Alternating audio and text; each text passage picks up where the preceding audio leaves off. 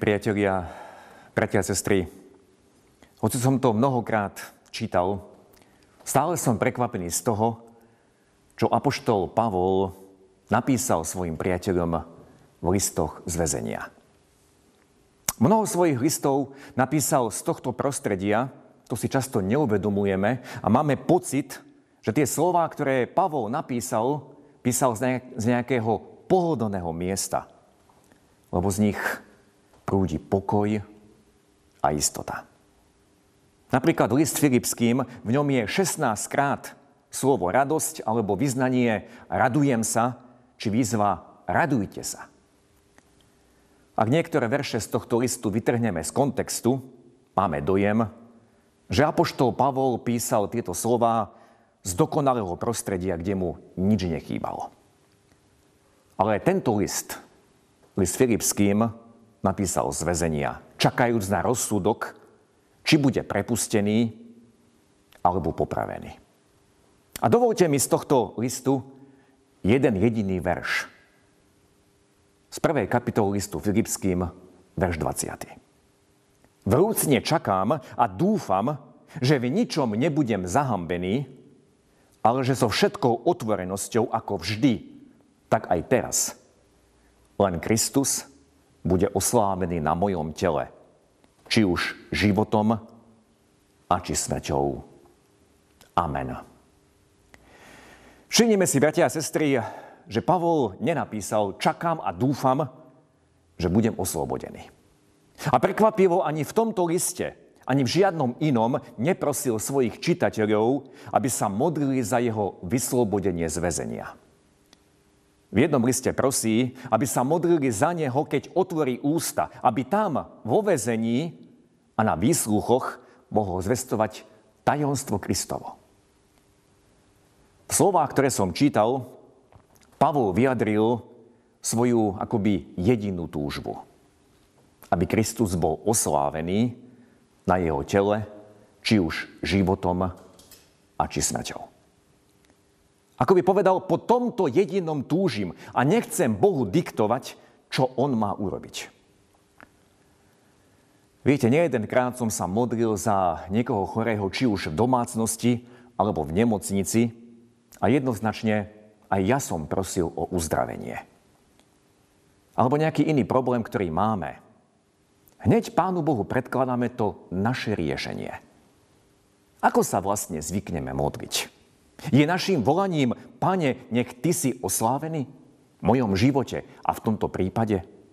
A necháme to na teba, ako ty rozhodneš. V starej zmluve je opísaný príbeh judského kráľa Chyskiu, ktorému pán Boh cez proroka Izaiáša oznámil, aby dal do poriadku svoj dom, svoje vzťahy, lebo prišiel čas jeho odchodu. Keď to kráľ počul, začal plakať a prosíkal pána Boha, aby mu pridal ešte niekoľko rokov života. A pán Boh ho vypočul, čítame, že mu pridal ešte 15 rokov života. Áno, Boh je ten, ktorý rád dáva. Je ten, ktorý nám chce dopriať. Lenže ak skúmame, čo všetko počas tých 15 rokov sa dialo ďalej s týmto kráľom Chyskiom, tak zistujeme, že urobil mnoho zlých rozhodnutí. To najhoršie, v tom čase splodil syna Menašeho, ktorý potom vládol po ňom.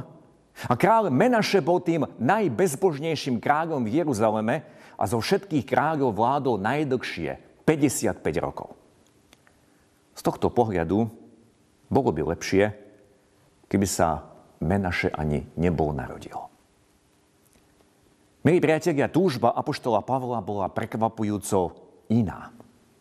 Nediktoval Bohu, čo má urobiť. Neprosíkal, pane, ešte mi pridaj toľko a toľko dní. Pane, ešte chcem niesť tvoje slovo. Evangelium ďalej a ďalej. Ale jediná túžba Pavla bola, aby Kristus bol oslávený na mojom tele, mojom živote. A to už či životom a či smrťou. A ja sa pýtam, prosíme aj my takto Boha? A preto aj vás, aj seba chcem napomenúť, ale aj povzbudiť. Prestaňme Bohu diktovať v našich modlitbách, čo presne má urobiť. Veď ako nás učil Pán Ježiš modliť sa v tej úžasnej modlitbe Oče náš. Tie prvé tri prozby. Posved sa meno Tvoje. To znamená, chcem vzdať Tebe, Tvojmu menu slávu. Príď kráľovstvo Tvoje. A buď vôľa Tvoja, nie moja. A to, čo Pán Boh pripravil pre nás, to je predsa to najlepšie. My nič lepšie nedokážeme vymyslieť. Preto by sme sa, milí priatelia, mali modliť, Pane, ďakujem Ti za to, čo si pripravil pre mňa. Neviem sa už dočkať toho, čo si dnes pre mňa naplánoval. A v liste Efesky nám Apoštol Pavol prezrádza, že Boh pripravil už dopredu pre nás dobré veci, dobré skutky, aby sme do nich vstúpili, aby sme ich naplnili. Modlíme sa, Pane, potom to túžim aby Ty si bol oslávený v mojom živote, dnes, aj v mojom tele, ako to prsil Pavol. A to či už životom, či smrťou.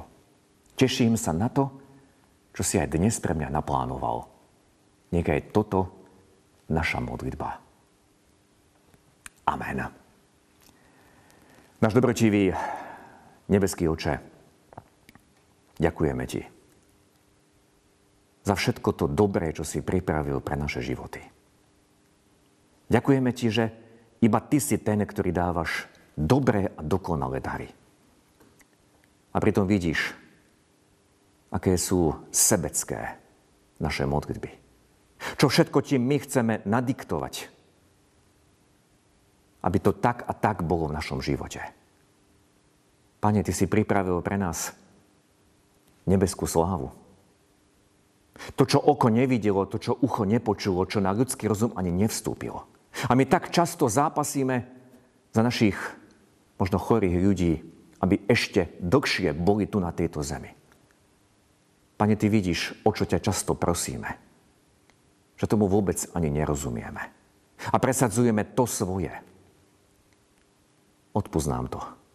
A daj nám volať podobne ako Pavol. Nech je tvoje meno oslávené na mojom živote.